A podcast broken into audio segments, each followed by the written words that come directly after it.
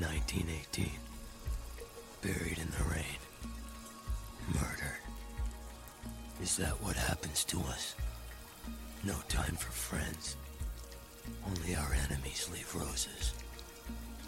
Violent lives ending violently.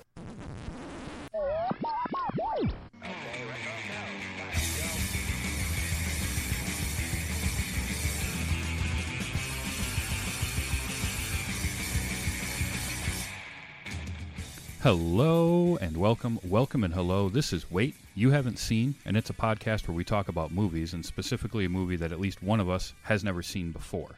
Uh, I'm your host, Travis. Joining me this week for episode number 28, I have Keith. Heyo. Hey. And also joining us is Professor Nerdly, or Pat. Hey, hey. Hey. Uh, so, okay, the movie that we watched uh, is Watchmen. Um, Pat, you'd never seen this movie before. Correct. It, it, it, it's always been on my radar, but Yeah, I, I gotta ask, knowing knowing what I know about you, uh, how did that happen? it became kind of one of those ones where it just uh, sat off to the side because it had been so long, and everyone's like, "You sh- you should see that. You should see that. You should watch this. You'll love it." And and I'm like, "Yes, I should. I totally should." And everything else was more important, apparently. I guess. Um, for those of you that don't know, uh, Pat, he is a big comic book guy. Um, you put on, or you help put on, uh, the local comic convention, uh, Cherry Capital Comic Con here in Traverse City, right? I do. Yeah. Uh, how many? Oh, well, you guys? big thanks for that. I always enjoy that show. Oh, well, love hearing that. That that's that's why we do it. Is to you know for people to enjoy it and kind of be able to enjoy what they love. So, yeah, excellent. And that's been uh, you just had year ten, right? uh, eleven. 11 sorry. Whoa. Jeez. Um, and it, it happens every year around may uh, right around memorial day. So it's a lot of fun if you're in the northern michigan area or anywhere within a couple hour drive even. Uh, come on up and, and go to it because it's a great show. Um, but that's that was why when you told me you hadn't seen watchmen i was so surprised given how much you do with comics and, and i know you know this book. Uh, oh yeah, I mean, obviously, I, I have the uh, I, I actually have a first printing of the tr- the, the trade of Watch, like the, the graphic novel of, of Watchmen. It's it's amazing. That is that is really amazing. Um, all right, so I want to start off with your takeaway, your first impression takeaway of this movie. Being a fan of the book, having never seen the movie before, but hearing other people talk about it, what is your first blush? What did you think of it? Uh, right from the get go, uh, it it felt the same, but yet it felt forced the same. If that kind of makes sense, in that, like it it just it, it like even the the Rorschach commentary, like all of it, it just it felt just a little bit like we're really really trying to be the book, and we're really trying to be these things, and and it it it didn't hurt it, but it was still kind of this like it seemed a little off-putting to me at the beginning honestly Okay. Um, all right, now Keith, you've seen this movie a few times, right? I have. Okay, and what are your thoughts on it as a movie? As a movie, I think it's really good. And from the little, I, I've I've read the book once. It was a, a borrowed copy, um, uh, and I thought it was more accurate than most. I, I won't say it was hundred percent, but it was it was better than most attempts. Well, okay, so yeah. Um, now I'm going to agree a little bit with Pat here in that I think it was almost too close to the tone of the the graphic novel. Like it doesn't feel like they adapted much, and it's odd to say that given what they've changed in it. So obviously we we don't care about spoilers on this show. If you haven't seen the movie before, you should probably stop listening and go watch the movie if you if you do care about spoilers. But they have they they changed a lot about the ending to this from the book. Um, and yet you're right in that there's times where it almost feels too close. Like like they could have adapted something.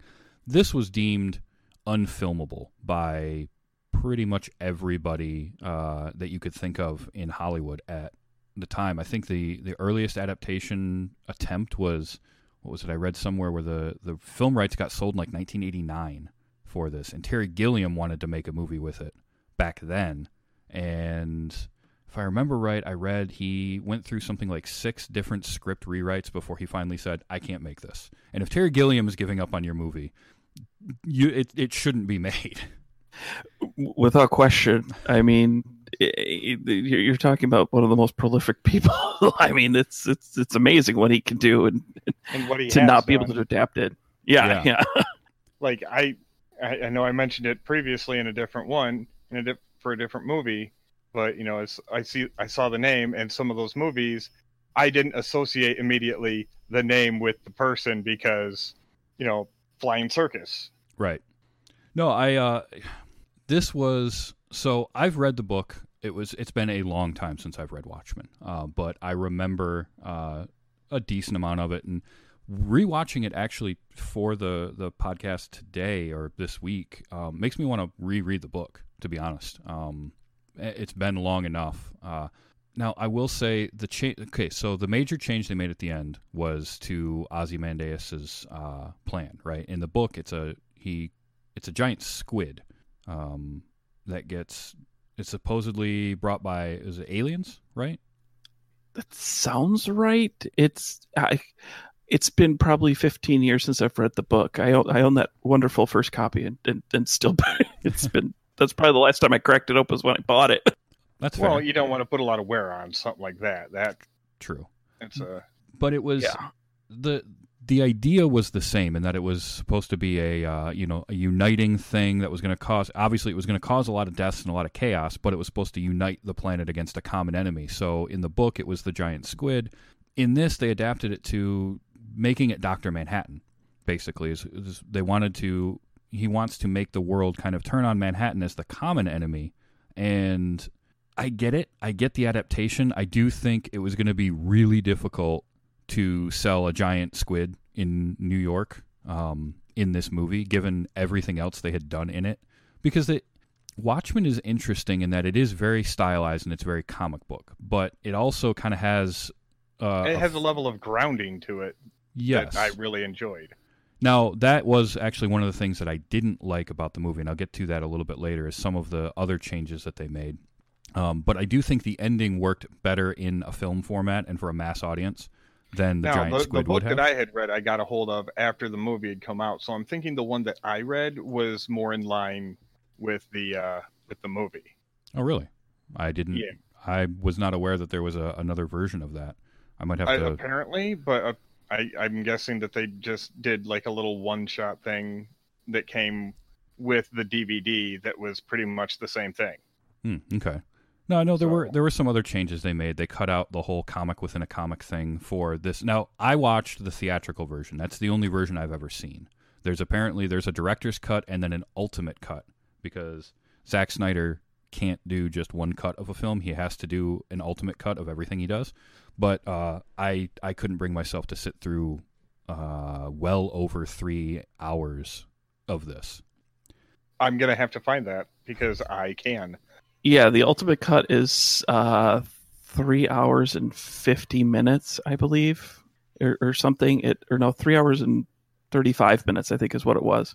Uh, I did not watch the ultimate cut. I, I watched the theatrical cut as well because I was like, ah, I can't do three and a half hours. yeah, that's, I mean, it's good. I, I, just, it's hard to sit through that much movie. I had trouble with that in Avengers Endgame, three hour movie. I can do it, but this, uh, let me find it because I know it says technical specs. Two, 215 minutes is the ultimate cut.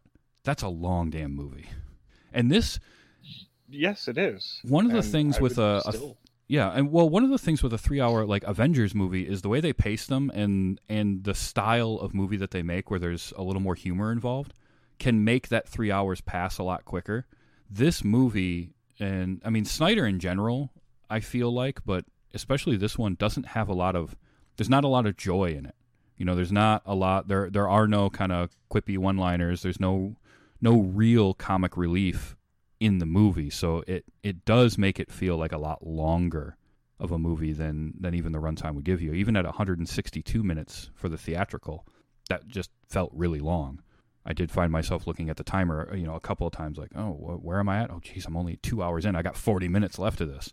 Um, it's not a bad movie. I saw this in the theater uh, back in 2009 when it came out, and I did enjoy it, and I still do enjoy it, but um, a little bit less, I think, than I did the first time I saw it. Although I will say the casting in this, I feel like was phenomenal. uh, across the board, with maybe the exception of Malin Akerman.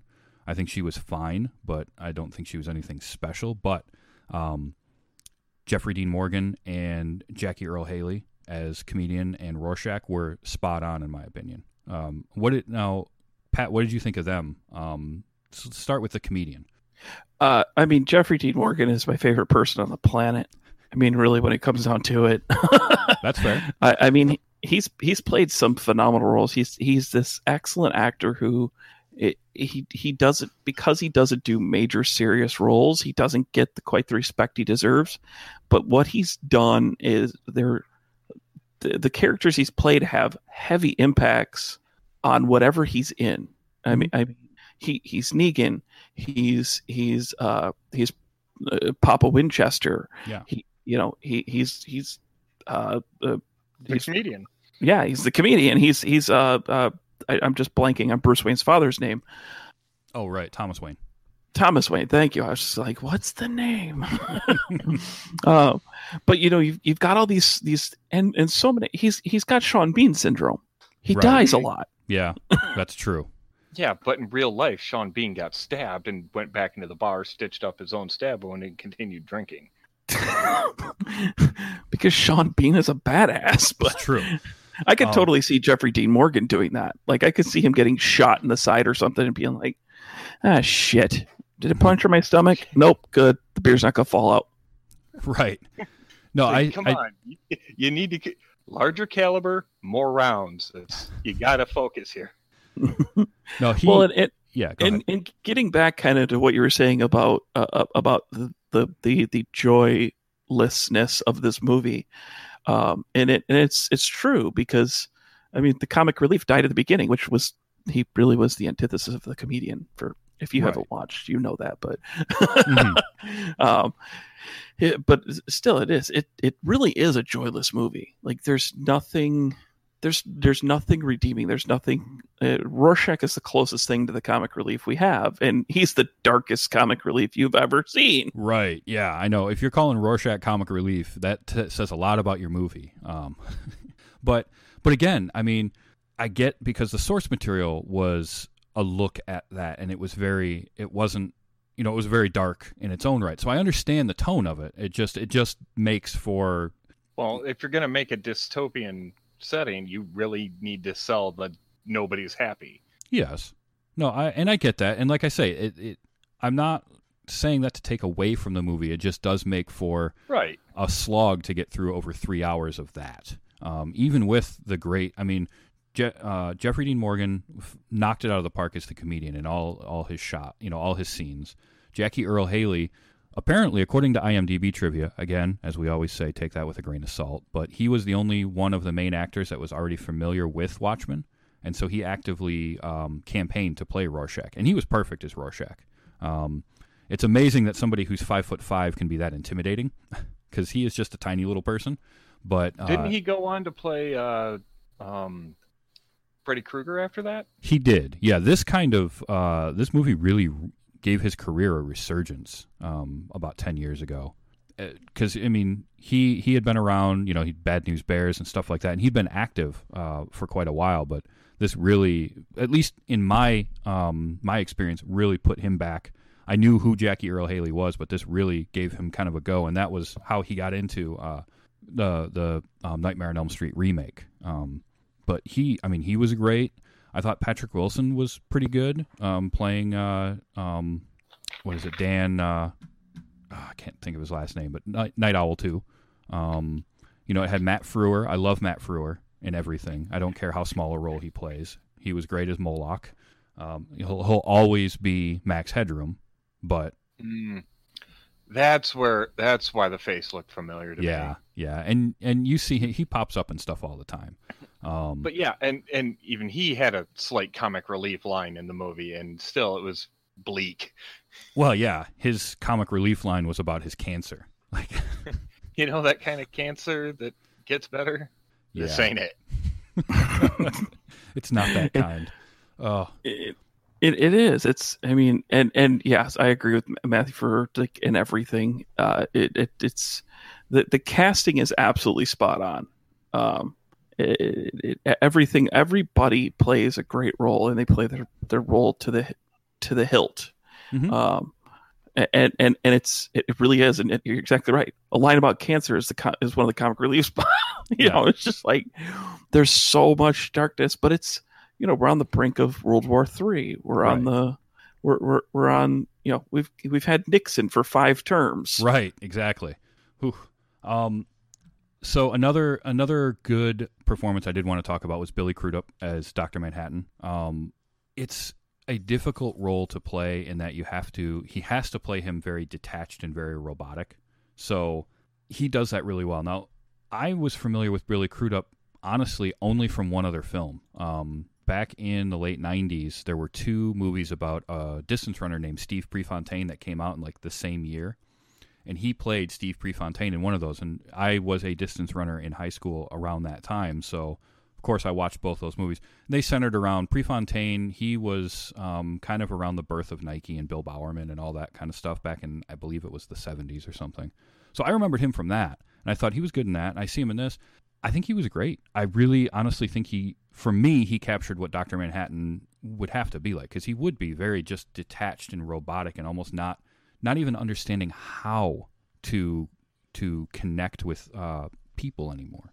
Um, Absolutely. Well, and just seeing it seeing what he did, and and you really do like you feel like this person who sees everything about himself, sees the world, can manipulate the world in a way that that no one else can, that no one can understand what he is, like trying to love, trying to do those things, and and and still like struggling to have any connection to humanity yeah, Um, understandably. And, and, yeah, Billy Crudup just just just crushed that because it's like you've got this like flat monotone that's just just even, and, and it never Mhm. goes up, it never goes down, and it's it's it, it, it- obviously the the CGI around it like makes his his facial expressions a little easier, but you know, and the way they made the eyes and uh, everything, and I mean, even his flaccid dong. yeah. There's a Yeah, lot of floppy I blue was- wiener in this. Yeah, I was I was trying to a- avoid the elephant's trunk in the room. oh, yeah, that was definitely. I remember in the theater. Uh, if you can imagine watching that on a on a big screen, um, that's just a lot of blue man wiener in your face all for two and a half hours.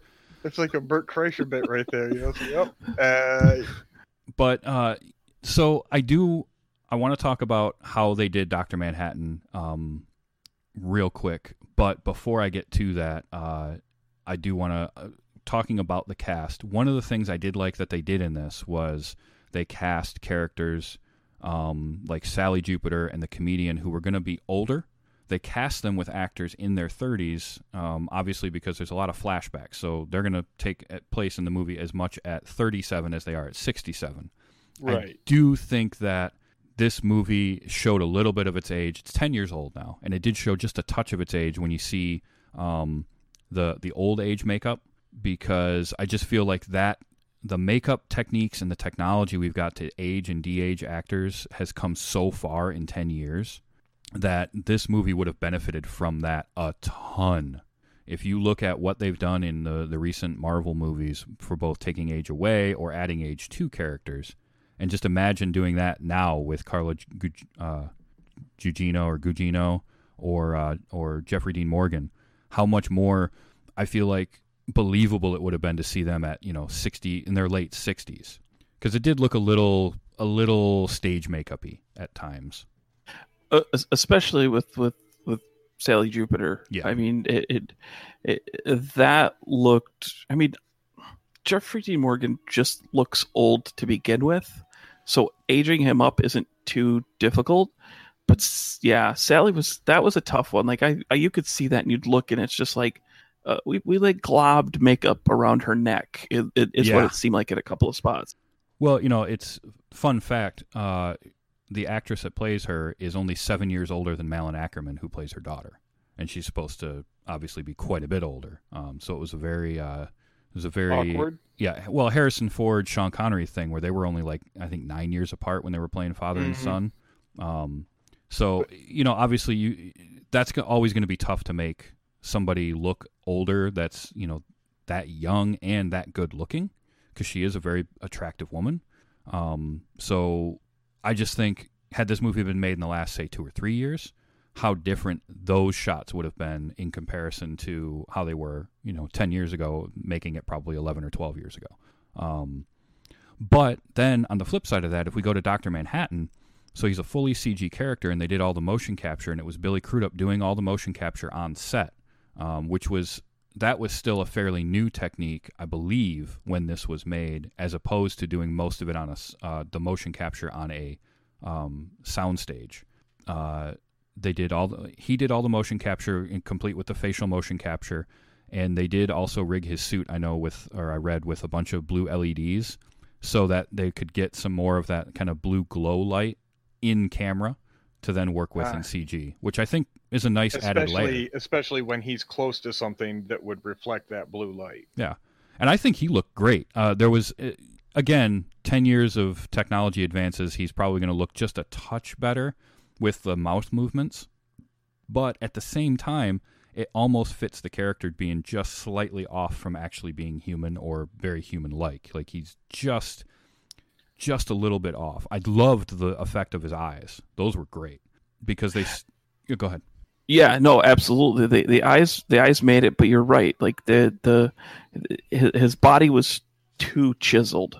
You, you know, it, it and like the the shadowing around it, it it it looked real, but at the same time, it's like no human being actually looks like that. Like you can't make your body become that. Um, and and, and obviously the the blue. I mean. But there's- but yeah, just great is- little touches. oh yeah, and the I've never seen a character with such a bad case of blue balls before. Heyo.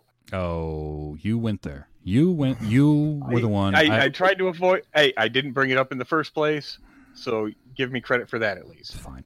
I opened the dong door. You did. You did. It's your fault. No, I, I just think the it was early or earlier technique or earlier use of the tech the motion capture technique and it was done really really well. I mean, it that look uh, of what they did for him, I think holds up today really well. Um, and it's still pretty believable that he was there because sometimes you get the fully CG characters, you can tell they're not there. And I think having Billy Crudup doing the motion capture on set instead of on a soundstage helped with that believability so he could really interact with everybody and it, it added an extra layer to it and I, I loved his portrayal and I liked the the look of it. I think overall this movie looks great. I mean, Zack Snyder I've talked bad about him before um, in conversations. Some of his movies lack uh, they just lack like a personal touch. They lack there's something missing from them. There's it's like not having salt in your food. You don't notice it unless it's not there, and I'm not sure exactly what it is with that, but he definitely can make some visually stunning films. It- it- visually, yeah, absolutely. Uh, the, the the problem is, is he's apparently he must be a heartless bastard because everything he makes is cold and dark. That's true. That's true. Um, I mean, I was not a huge fan of Batman v Superman, um, which I know he worked on. He did mo. Was that the one that he left partway through, or was it Justice League? Uh, Justice League Okay. because he he directed uh Batman vs Superman. I think he only produced Justice League. Okay. And I mean that one didn't do much for me. It, it's funny because if you look at some of his early stuff, his remake of Dawn of the Dead, I thought was fantastic. That was really really good. Um, it was around the time of 300, I think, which which I watched not too long ago and isn't nearly as good as I remember. It's still fine. I have no problems with it on a whole, but it wasn't quite. Uh, I didn't have quite the same feeling after getting done watching it as I did the first maybe two or three times that I saw it. But um, it was around that time that I noticed what you were saying, where there's kind of that that joylessness, that loss of. It's like it's missing a a little bit of humanity in some of his stuff. He he gets the visuals down, and they're arresting visuals, and they look amazing, and the the work is done very competently. But there's just that little something missing to make the movie itself more enjoyable.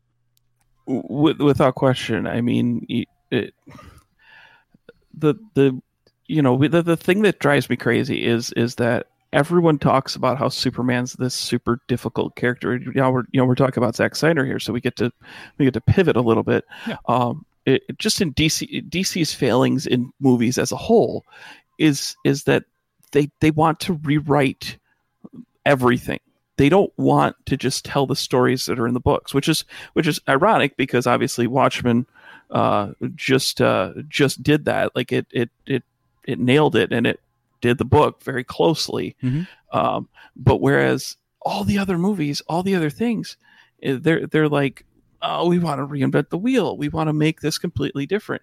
And you you you screw. Uh, Snyder did Man of Steel too, didn't he? Yes. Yeah, so that's I'm like I couldn't quite remember, but it, it he uh like you you screwed up the easiest character in the world to write. He is the hardest character to write interesting, but he is the easiest character to write. And the fact that he a let Pa Kent die, b had Pa Kent tell uh, Clark to not be who he is, took me right out of the movie. Like like Clark would never let Pa die if he can save him and and Pa would never tell Clark to not be himself, Right. to hide who he is. Like it was the antithesis of who Superman is, and it was this whole like we're going to build this up, and and I, and I think that's where where this these disconnects come in is is like Zack Snyder wants to like put his like his stamp on it almost, and and and, these things of like I'm going to do it this specific. I, I need to tweak this character just in a way, but he picks like one of the core things of the character to tweak, and and it then breaks the character. Yeah. And and I wonder too, like with Man of Steel, I wonder how much of that was Zack Snyder and how much was David S. Goyer because he wrote Goyer wrote the screenplay for that. And if I'm honest, David S. Goyer's screenplays, I I have a love hate relationship with some of them. Um, he can write some some stuff that I've really really liked, and then I see other stuff of his, and I'm like, what were you even thinking? So it's I don't know, it's kind of hard to think, but I I guess there is the the throughput of like all of these movies, you know, Man of Steel or um, what are some other ones that he did? Uh, well, Batman, Superman, and apparently, according to IMDb, he did direct Justice League. So I think I think what happened with that one was Joss Whedon came in to finish the movie. I think he left partway through, but there is there. You're right in that there is some kind of weird like we need to make this tweak. We need to change this thing about the character, and then the question has to be why. Like, why are you going to change that about Superman? because you're right. Superman is an easy character to write. He's a he he is really hard to write interesting, but clearly it's worked in comics for how long. So um, I yeah I don't know. I Man of Steel still a tough one for me because of the the changes that they made to Superman, and that I think made Batman v Superman harder for me to watch. Aside from you know the the memeable stuff like Martha and wh- whatever else. Why'd you say that name? Yeah. Um, quick fun fact about Watchmen. Uh, you know who wrote the screenplay for that? I do not. Keith, Neither do you have do any I. idea? I, I don't. I'm just I'm just not a huge Superman fan, so I was staying out of that part of it because. I don't have anything to add there. That's fair. Uh, so the screenplay was written, at least in part, by David Hayter.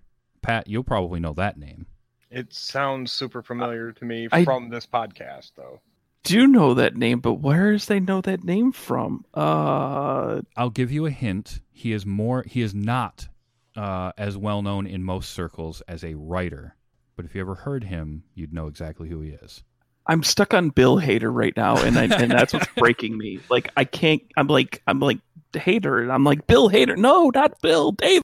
So David Hayter, uh, H A Y T E R, uh, better known as Snake.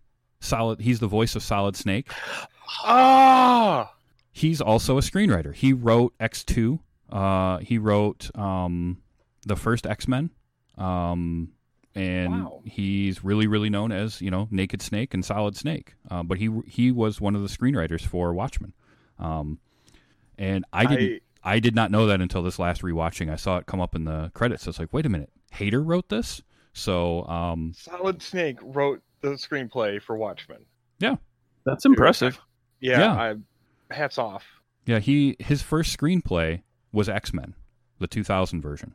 That was his first screenplay. Um, and then he wrote uh, Scorpion King, X2, uh, Watchmen, and he hasn't done a ton since then. He did a, a movie called Wolves um, in 2014, and he's got a couple looks like upcoming ones, miniseries, TV series that are filming or announced. But but yeah, David Hayter was one of the screenwriters for this movie, and obviously he with X Men and X Men Two, those were both good films. So I do think that you're probably right in that there is a little, there is a, a, lot of Zack Snyder fingerprints on changing some of the the characters in some of these DC movies, but he didn't change characters. I don't feel like in this in Watchmen, he let them be the characters that they were in the book. Um, I know there was a, another piece of trivia talking about how they they gave everybody scripts and copies of the graphic novel and had them read both and then carry the you know have the graphic novel on set so they could use that to if there was any decisions on rewrites of lines to you know try to get closer to the graphic novel which i thought was kind of interesting. Uh, it, i do think in some ways that was maybe what hurt this is they made changes because this movie's got a very mixed review um, from fans. I think that you know the overall if i remember right uh, yeah, it's like a 7.6 on IMDb. I think the Rotten Tomatoes is, is about the same in that 70s range. But especially fans of the graphic novel are very divided on this movie. And I think personally, it's probably because of, in my opinion, they made some changes, but then they didn't change enough to to make it feel like an adaptation. So it sort of kind of straddled the fence in a way. I I enjoyed yeah. this movie greatly first time I watched it. So and I will say, uh, you know, having it been my first watch, I I did enjoy it. There's a lot of good parts in it. Um, there's there's there, like you know, as we've talked about, there's there's no redeeming qualities. There's no redemption in this in this movie. There's no, and that's what makes it uh, such an interesting thing of of like, well, we're we're we're keeping the dark and stormy going. Um, but no, absolutely, it's an enjoyable movie. It is it is a it it feels like a comic book moved to the screen, which is which is always a challenge, uh, especially in live action, to to make evoke that feeling of like it's jumped off the page and it's there. Uh, mm-hmm. Oh yeah, I you know I do I. Sorry, I, I think that's to... what made me love this movie so much was that it really did feel like a story that did come straight off of the page onto the screen, and it just felt like it was very I I enjoyed the very gloomy aspect of the whole thing. And it yeah, I'm I'm weird. I'm that guy. I like the I like the depressing ending. I there are movies that I think should have ended uh, 15 minutes earlier and it would have been perfect, you know.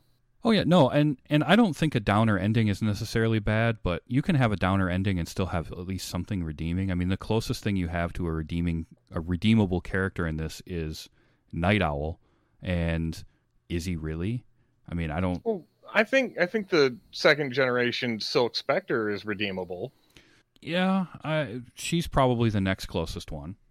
Yeah, but the, the the problem with Silk Spectre is that she never really she never really had a, a, a real fall. I mean, yes, she left she left Doctor Manhattan. Yes, they, there's this like, it, uh, she she very much feels like just a a as I as I like to call a quote unquote strong female character who's really only there to be tits and ass at the end of the day. I mean, really, that's that's that's what she's there for. She's she's supposed to be this, you know, she's what keeps Doctor Manhattan grounded in in humanity, mm-hmm.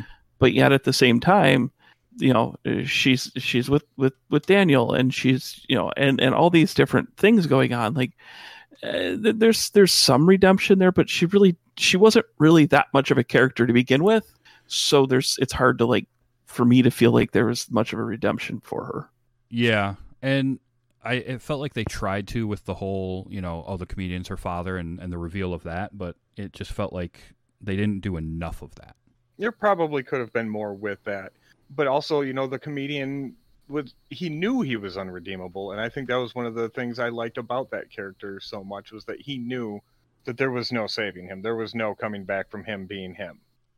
That's true. And you know, he had probably the most uh the most arc of anything in the movie. I feel like.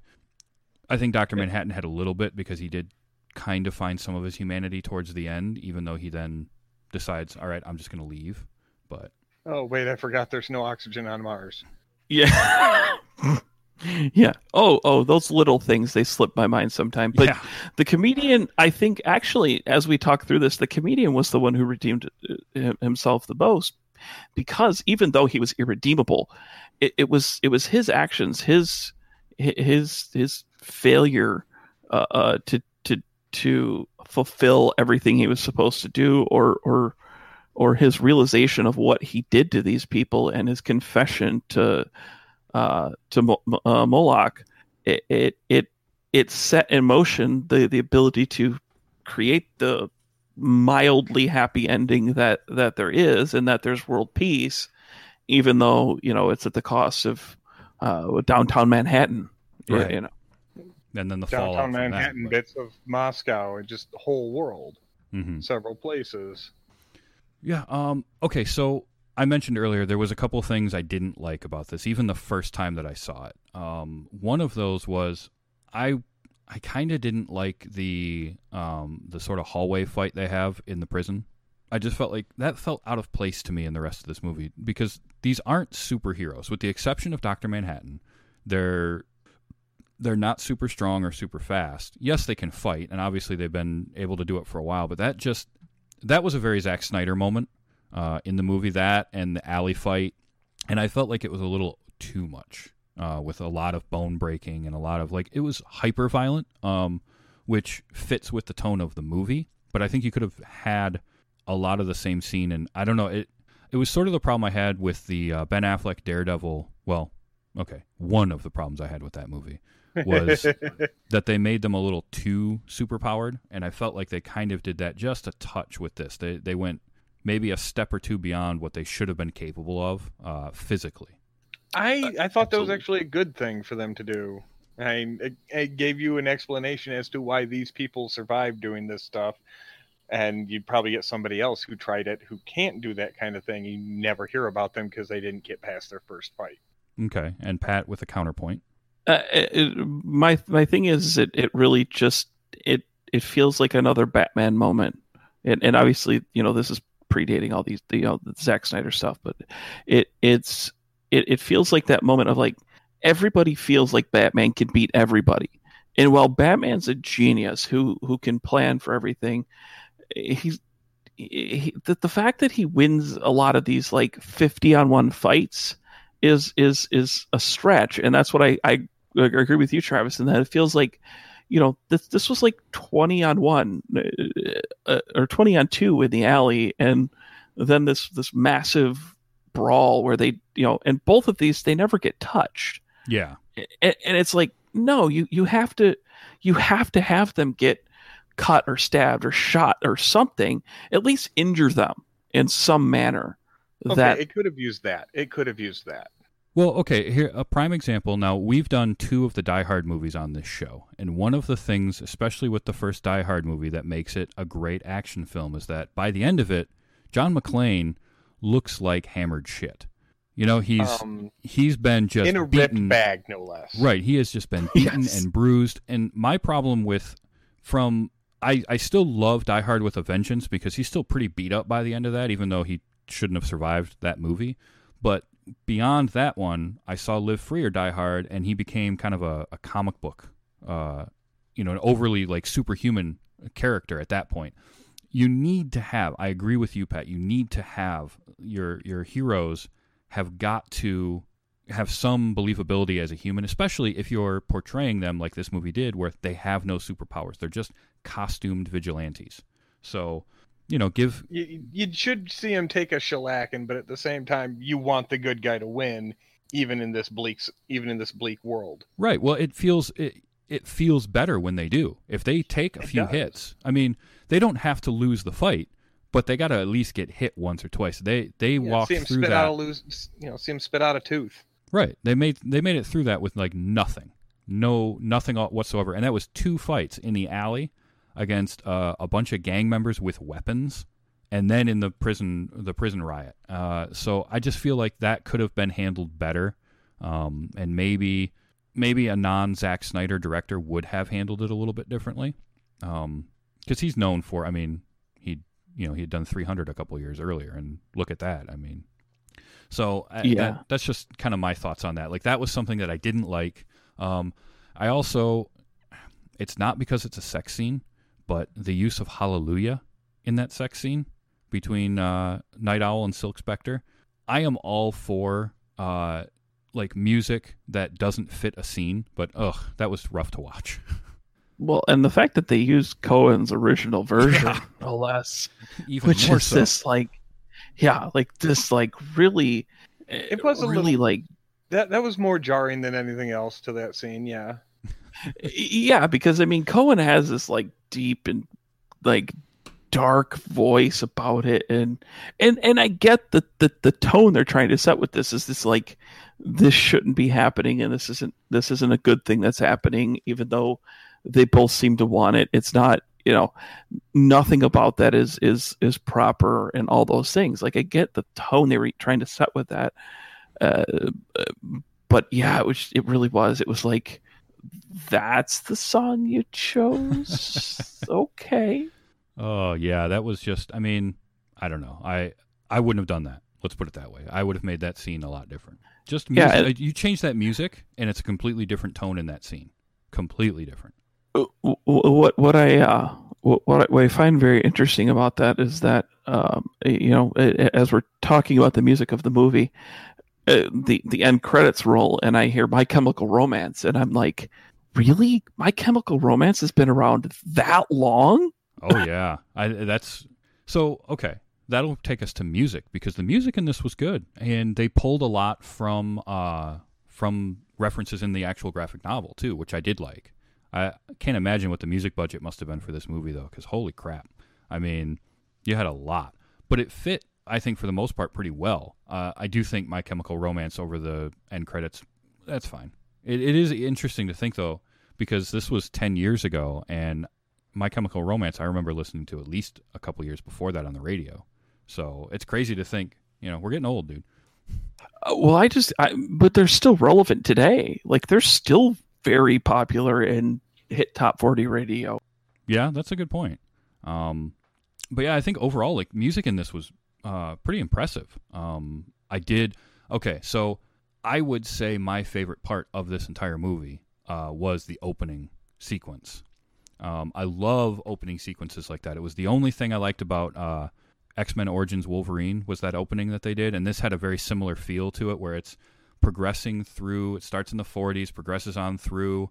I loved the the way they shot it all, where it was it looks like still frames, but it's just barely moving a little bit. The Bob Dylan song "Times They Are Changing's playing over it. I loved that whole sequence. Um, I just thought that was spot on. You get a you get a lot of exposition and a lot of backstory right off the bat without it, you know, without just somebody telling you all of this stuff. And I love stuff like that. That was great. Uh, without question um uh, that really set the tone of this being a comic book movie because basically they took they took comic book panels and put them on the screen Mhm. um, with you're right just that little bit of motion that little bit of like 3d imaging to to make it look like 3d happening and uh and, and yeah running through the years and, and getting us to to where we need to be uh it, you know getting us from i think what the the early 40s all the way to 1985 Yeah. um, uh, uh, you know, starting with the Minutemen and going to the, you know, and then becoming the Watchmen and the Watchmen disbanding and like all these parts. And it, it, it it's- usually a challenge to, to play the time hop game. hmm Um, and, and this one did it very well. And I think part of that is, is exactly what you're talking about the choice of music. That you know, bringing those music, the, the, the, those notes in there, bringing that, that certain songs for certain scenes, and and really making sure that they they fit. I mean, Dylan over that opening sequence is a, a master stroke. Um, you, you know, I, I, you had like uh, I think there was a KC in the Sunshine. Uh, was it Mr. Boogie Night? I think Mhm. it is. Yeah, I think so. Um, over one of the, the the fight scene, like all these different parts of like just hitting these these these spots where they're hitting the, the music just right on key and right on point to be like this is what's supposed to be happening, and this music could be happening in the background. Yeah. Oh yeah. No, I I just yeah. Uh, you start your movie off with the fight in uh, the comedian's apartment, and then you go right to that opening sequence, and it was a great way to start the movie off. Um, now I want to ask. We'll start with Pat this time. What was your first watching? But what was your favorite moment in the movie? Did you have a favorite scene or uh, or anything like that? Uh, absolutely. My favorite scene is Rorschach in the prison when he's first in there, and it, basically the guy comes up, tries to challenge him, you know, stab him. He he beats the living crap out of him and throws uh, a, a, a, basket full of fryer grease all Yeah. over the dude's face, and and literally looks at everybody in the room, goes. I'm not locked up in here with you. You're locked up in here with me. And it was such a perfect thing because Rorschach just got the shit kicked out of him by the police. yeah. And- Yeah. and- I mean, he looks beaten up. He looks horrible. He's he, he and, and he is his character. You know, he is his alter ego in a way that nobody else is. Yes. Like he is Rorschach. You know, uh, uh, is, is Edgar? Uh, is that his that's real name? Uh, I can't, I can't even remember because I just don't even think about it because I just think Rorschach. oh yeah, Walter. His- Walter, Walter, that's what it is. But his his his real name is is like poison to him. hmm It it, it, it it's he is It- not that. Well, he talks His about face is yeah. Rorschach's face. when they take his mask and he talks about give me back my face like he has become rorschach more so than any of the others have become who they are it's it's rorschach and dr manhattan are no longer john and walter you know they are dr manhattan and rorschach whereas adrian veidt is still adrian veidt you know so yeah i i can see that completely. That that is a great scene and that really shows a lot about a lot about that character um in that one you know between that one and then right preceding that when he's getting kind of psych evaluation and talking about his you know the moment that the night that Walter Kovacs died and Rorschach was was born permanently when he finds the little girl. Ah, yes. which that one they did change from the book. In the book um, and this was in the trivia i was reading about uh, and i'd forgotten it, he doesn't just he doesn't kill the guy with a meat cleaver to the head. In the book he covers the guy in i think it's cow's blood and meat and then lets his dogs eat him. I was about to say that that felt weird because I'm like I could have like I'm I, like I thought the dogs were involved in this originally, and so so uh, I'm glad that I'm glad I that, that justifies me and, and where my brain was on that Yeah. scene because I was like I'm like I could have like I'm like the dogs are dead, but the dogs were involved in this. Like it it, it threw me off, but it, yeah, that's but but the line is perfect. You you don't you you, you you don't uh, arrest a dog, you put a dog down. Yeah. Yep. I uh so that's a good one. That's a great moment that fryer Grease and then him just you're locked in here with me. Like and Jackie Earle Haley just knocking it out of the park this whole Oh, movie. his his voice, his the voice he uses is The- just the gravel, phenomenal. whiskey, and cigarettes. And Yep. All right, Keith, how about you? You got a favorite moment? Uh you, I, I- know you've I seen this a few times. and it it was my favorite the first time around because I wasn't expecting it the first time around. But when he's when when Rorschach and Nite Owl are confronting are confronting Ozymandias, and he's just like, "What? You think I'm just going to give you? You know?" It's essentially he tells you know he's like questioning why they think they that they can stop him because he's monologuing.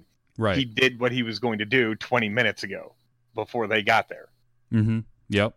That and Yeah. that was such a good plot device in the original book because and I, I, I, I stood up and I was like, "Yes, finally a villain who gets it." 'Cause It it made so much sense to me for the villain to actually do that. To Mhm. you know, Oh, absolutely. And I can't think of prior to the Watchmen graphic novel that being done.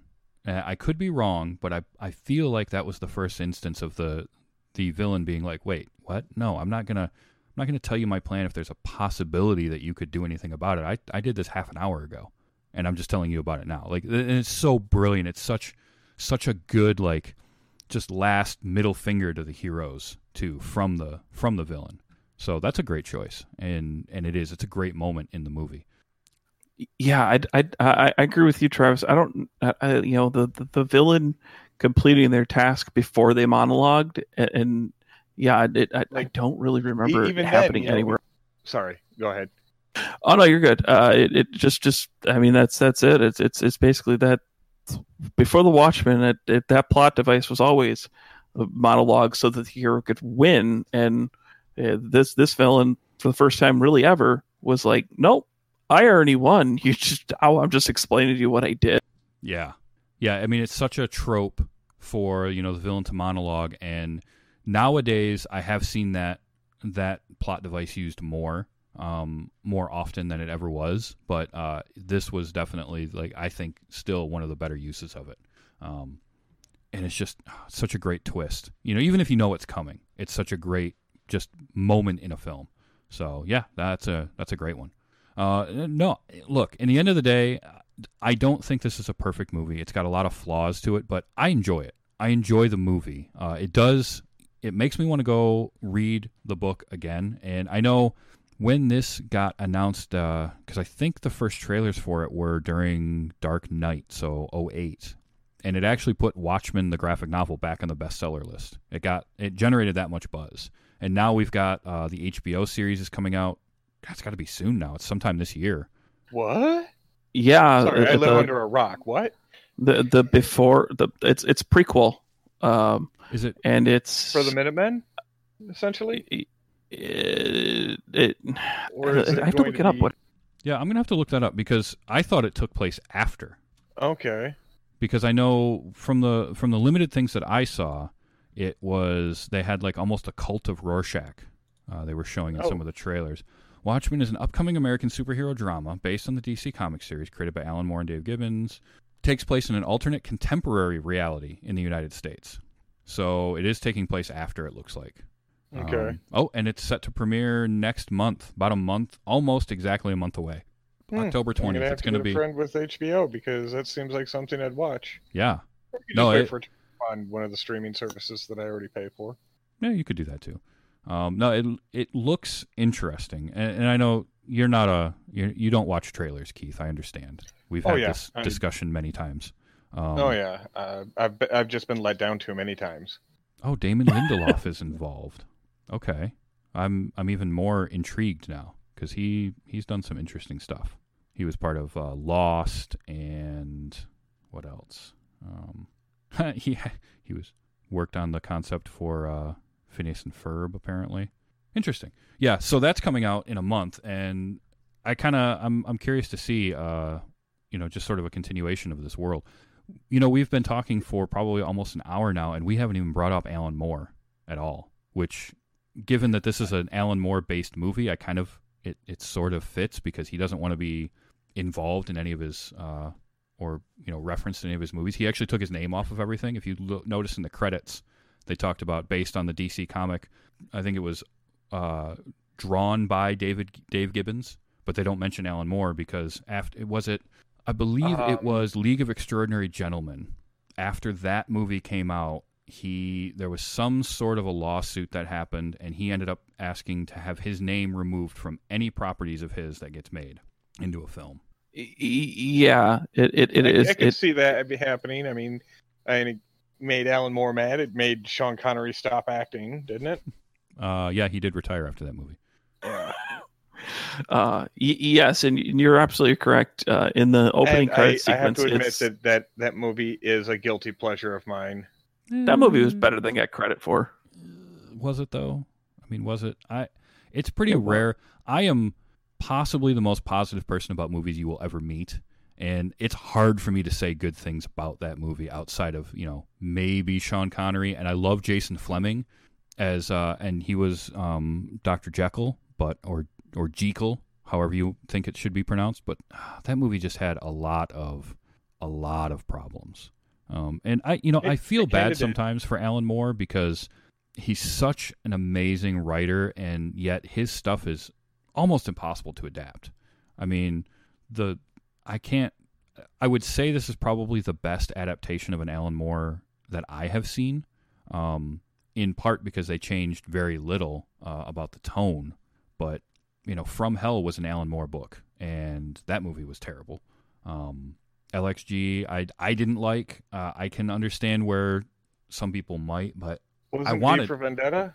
V for Vendetta was him as well. Um, that wasn't too bad. Um, I enjoyed that. Uh, it's just Well, I, I was just trying to think of something else that Alan Moore had done, and I was pretty sure that was one of them. mhm. And that's another one of those movies that I liked, and I think that well, that's that's a discussion for another uh, another podcast, I guess. Well- uh, Hugo Weaving yeah. put that together Oh. or pulled it together, made it work. It- it- the, the the thing is is Alan Moore is exactly as he looks like. He's a grouchy old man. Yes. And and and that's all, you know, he he he doesn't deny it. He doesn't care about it. He's a hermit. He doesn't come out in public. He he you know, all the pictures you've ever seen of him are, are like literally exactly what he is. He wears you know, dirty old sweaters. He has a, a beard with birds in it. Uh and yeah, he, he's your quintessential wizard hermit. I- I- exactly. I, I mean, he he creates magic in in his stories, but like You know, I, and the people who make bad movies from those stories, it just makes me think, you know, it's a great thing this man can't actually cast a curse. but but at the same time, if if he just deign to walk amongst us mortals and put his input into the production of the of the adaptation, imagine what we could get. man it if you if you coupled him with the right director and he doesn't even necessarily have to write the screenplay just have him as a consultant it would be phenomenal because the man's obviously got some amazing story ideas we were rolling around in his head but he is very much the uh the difficult to work with artist so he and he it feels almost like he knows that about himself so he's just like you know what i i don't i don't care about any of you i mean there was a there was a quote from Zack Snyder saying, you know, worst case scenario, I hope Alan puts the movie on his DVD player on a cold Sunday in London and watches it and says, yeah, that doesn't suck too bad. And Alan Moore apparently uh, was told about this in an interview later on and said, that's the worst case scenario. I think he's underestimated what worst case scenario would be. That's never going to happen in my DVD player in quotes London because he does not live in London. Um, he's like, I'm never going to watch this movie. Yeah, that was that was interesting in the opening credits when I saw like co-created and drawn by Yeah. David Gibbons, and I'm like, wait a minute, what, what, what, what? oh, yeah. Nope. Uh, and I mean, you're never going to see Alan Moore's name on any of his stuff, which is unfortunate. But you know, in the end, it's it's his name, it's his uh, reputation, and he does not care. So if he doesn't care, hey, more power to him. As long The as he, number of F's given is far less than it, it, it is not one. It is not above one. It is most definitely zero on the matter. oh, he has negative F's to give. It's very true. But he you know feels, what? in fact, yes, I do believe that he feels that he is owed F's on this one. And I'm okay with that because in the end, he may have zero F's to give, but he's given us some amazing stuff. Uh, he has He's given us lots of A's. Yes, absolutely. I mean, if he had done nothing else other than create the character of John Constantine in Hellblazer, I'd have been happy. You know, and you've got that, and you've got Watchmen and From Hell and League of Extraordinary Gentlemen as a as a comic, really good. Um, or even V. yep, I'm- V, again, yeah. a favorite.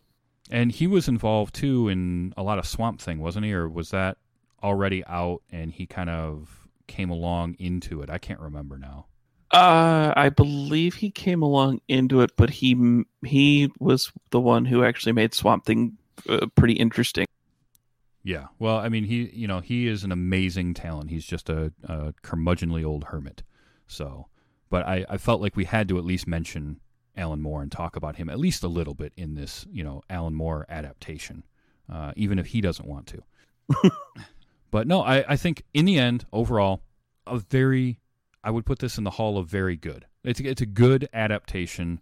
They made a few changes. They made some changes that I do question but they also made some changes that I completely understand.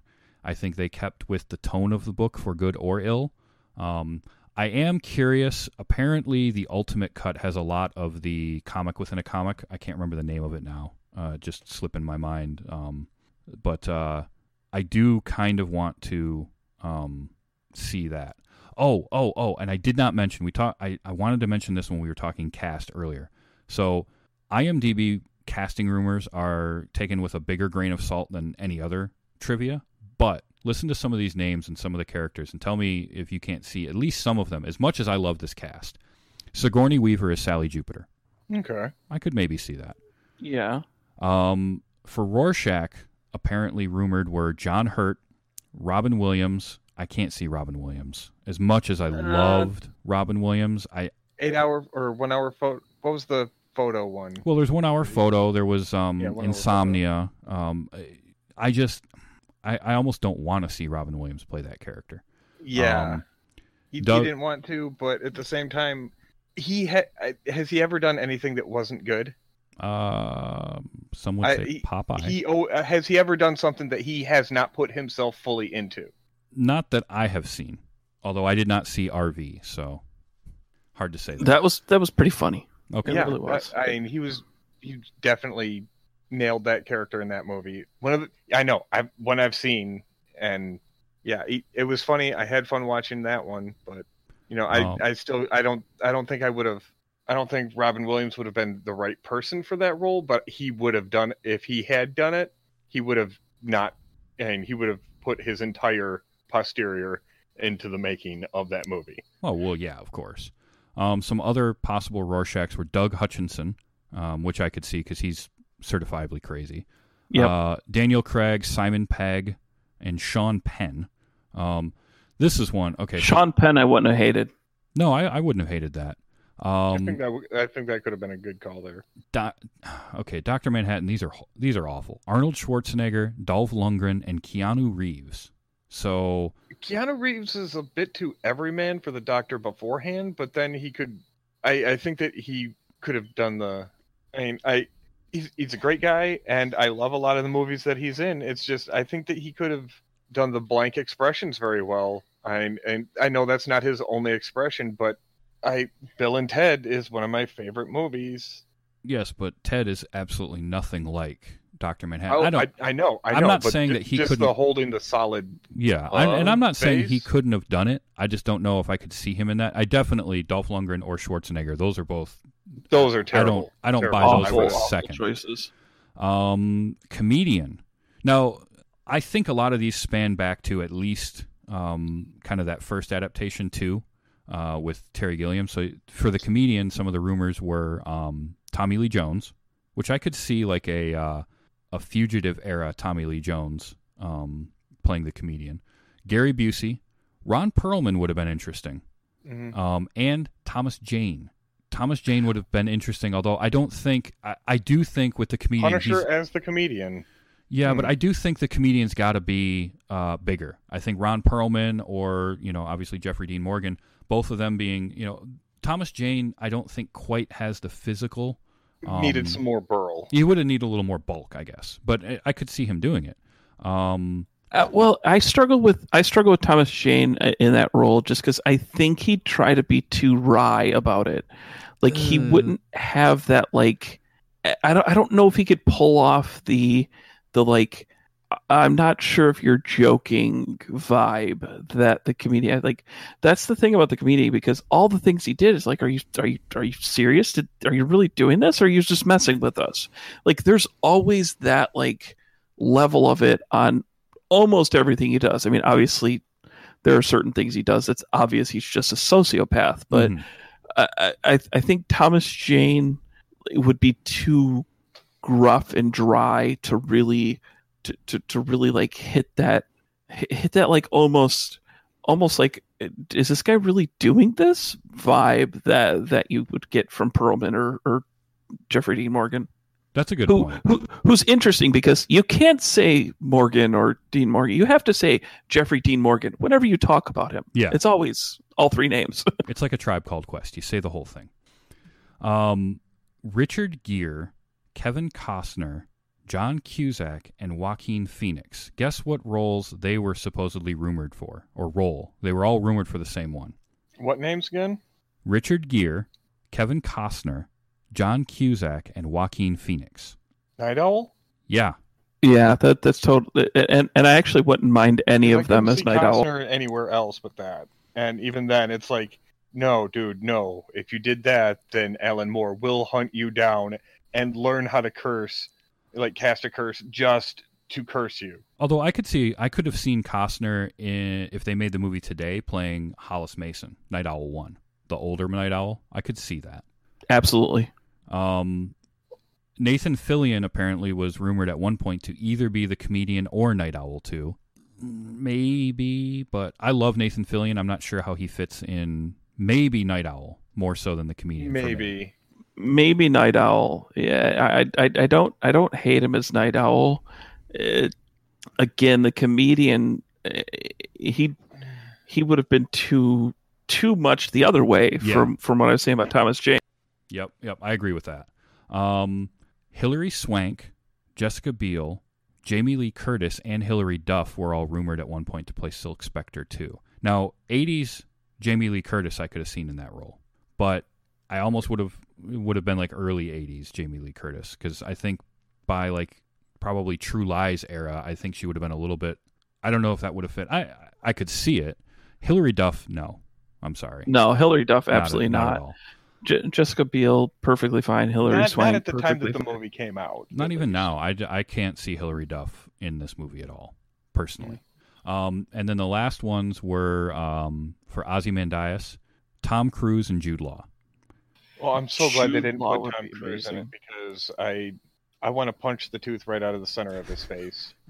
It it's not it's not even him. It's it's not Tom Cruise. It's just that tooth. Just I the have an middle issue tooth. with that tooth. Right. in the- Okay, that's that's what I have an issue with. So if if Tom Cruise ever perchance hears me saying this, I want him to know that the issue is not with him personally, it is with that particular tooth. Plus, it would have been really difficult to have Ozymandias and Rorschach fight each other, given that they're both tiny little people. Well, then it, then it would have you know totally been to scale. True. Um, oh, that's funny. So Jackie Earle Haley is the only cast member of the primary cast in this film that was actually in the film industry when the when the first adaptation was being worked on, because he's the only one that was around at that point of the main cast. Obviously, some of you know. Uh, Stephen McHattie and Matt Frewer and those guys were all in the film industry uh, at that point. But of the main cast, Jackie Earle Haley is the only one that was actually working in films um, when they first when the when the rights were first bought and they were first working on adapting this. So that tells you how long this movie was kind of in development. you, you, you, every time you, you say Matt Frewer's name, like all I can think about the, the the character that jumps to the front of my mind. It's not Max Headroom, which he was phenomenal as Max Headroom. Mhm. It's it's the neighbor from Honey I Shrunk the Kids. it's it's all I can ever see him as. Like it's that's the role that I always identify him with. That's awesome. I love that. Um, Russell. you're right, Russell.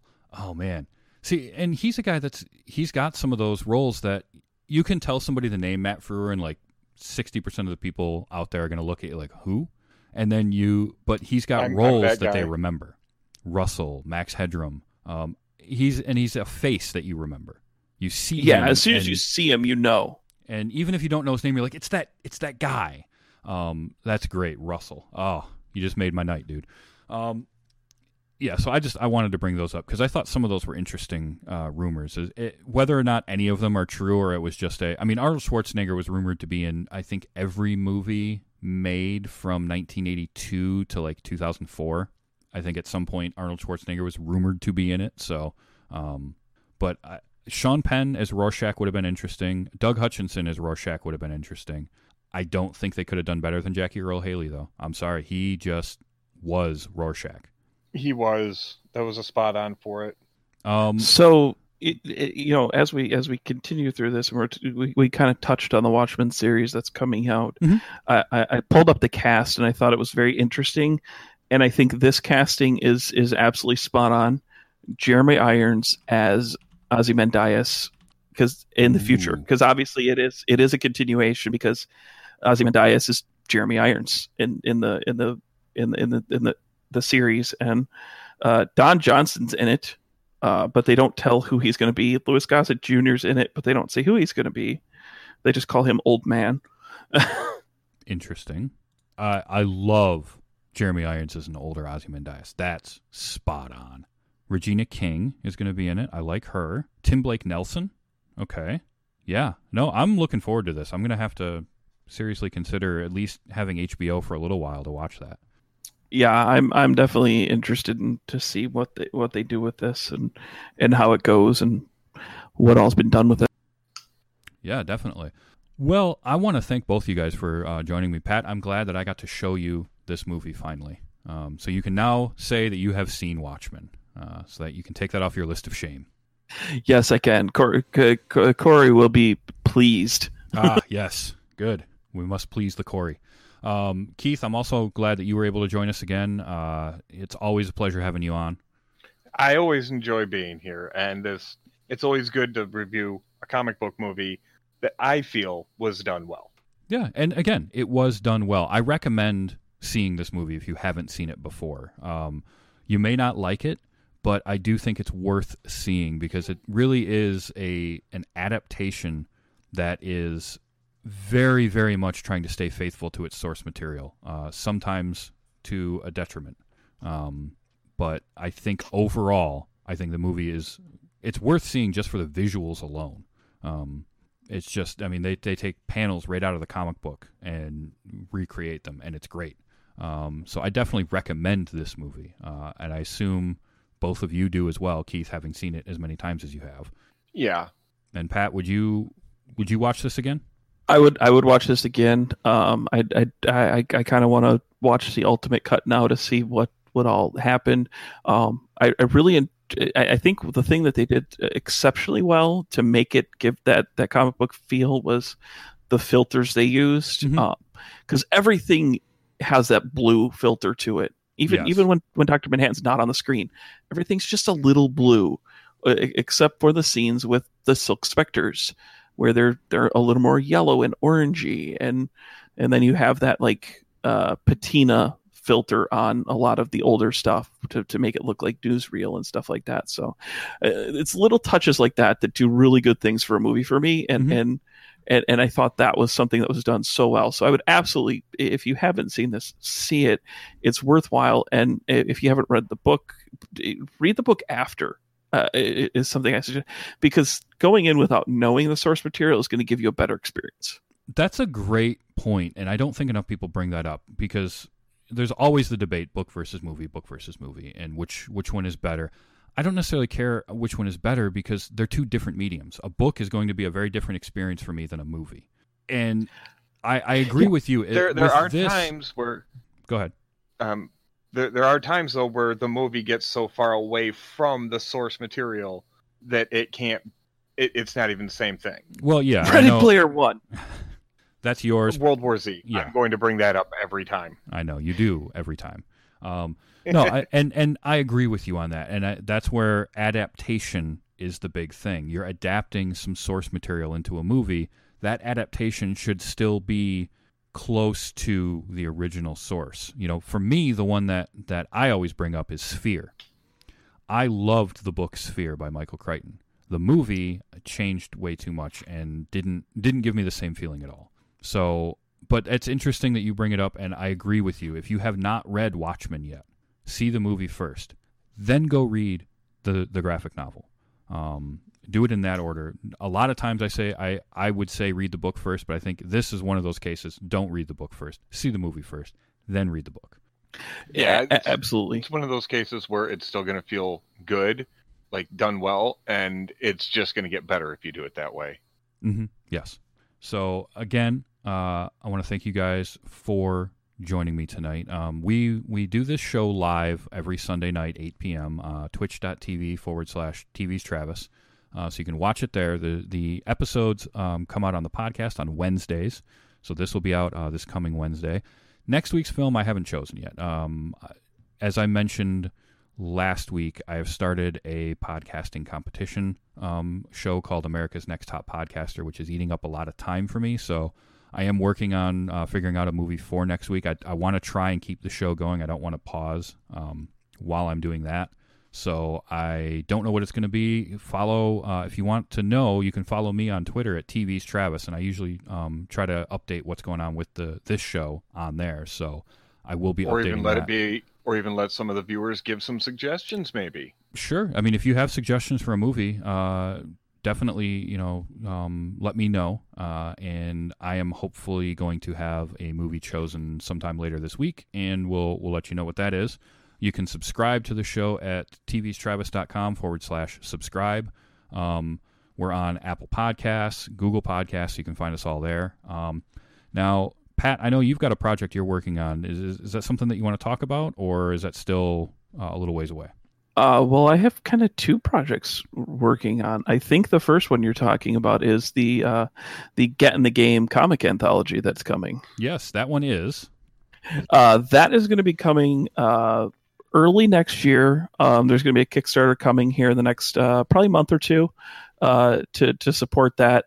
Uh, basically, this is a uh, it's it's it's an anthology of eight page comics done by multiple creative teams. Uh, there's going to be 11 different stories in the book. Uh, and and it's we have uh, a couple of stories where it's an artist and uh, the, the the artist and the writer are the same person. So mm-hmm. they're like doing everything from writing it to lettering it to coloring it. They're, they're doing the whole thing. Um, and then we have some people i know some people i've never met before. Um, and and all these different uh, teams are, are creating standalone stories all based around just a simple prompt of video games. Um, and and what has come out of this is is just absolutely phenomenal. It's it's not as much of like oh it's so and so sitting in front of the video game playing the video game or it's or not so much of the oh it's it's my favorite video game readapted mm-hmm. it, it, it's not those things it's there's there's a there's some really super personal stories in here um, of, of of people who have memories with family members who they've lost that oh, that surround wow. video games and you know just uh, things that you know you, don't know that's happening behind the screen. I mean, there's plenty of friends who my I myself have had where you've never met the person in real life, but they're a great friend, but you don't know what's going on with them other than what you hear uh, behind the, the, the headphones when they're talking to you. I and, yeah, me too. I have friends I don't even know what they look like yeah and and there's all these stories and it's literally it was just a simple prompt of like revolve it around video games in some manner.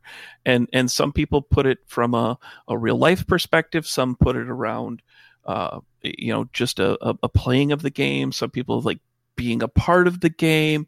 Like there's just a lot of different things and and some amazing stories that that that will have to be read so Excellent. Uh, I'm really looking forward to that. So uh, that's cool. What's the other one that you were uh, referencing then? Uh, well, uh, there's there's been a project that's been on the shelf for about two years, um, due to some uh, many different personal things, and then just getting out of the habit. But uh, uh, interestingly enough, we've we've chosen Sunday nights. So next Sunday night will be uh, uh, uh, the the team from Digital Nerdage will be sitting back down to record again. Oh, excellent, excellent! Digital Nerdage. I I have missed that. It has been two years, hasn't it? That's crazy. So that's a good show yeah, too. Uh, definitely go check that one out. Uh, excellent. All right. Well, um, that's going to wrap it up for tonight. Uh, great show, guys. I I had a good time with this. Um, it's it's always fun to show somebody a movie and have them enjoy it, and I've had a pretty good batting average of that uh, outside of showing you guys Tank Girl. So um, that one that one went over like a lead balloon, but everything else has seemed to go over really really well. So uh, again, thanks thanks to both of you for joining uh, tonight. Thank you um, to everyone who listens. If you uh, if you can get on and listen live, um, absolutely. We I do check the chat room while we're going, but uh, also thank you for downloads and listens.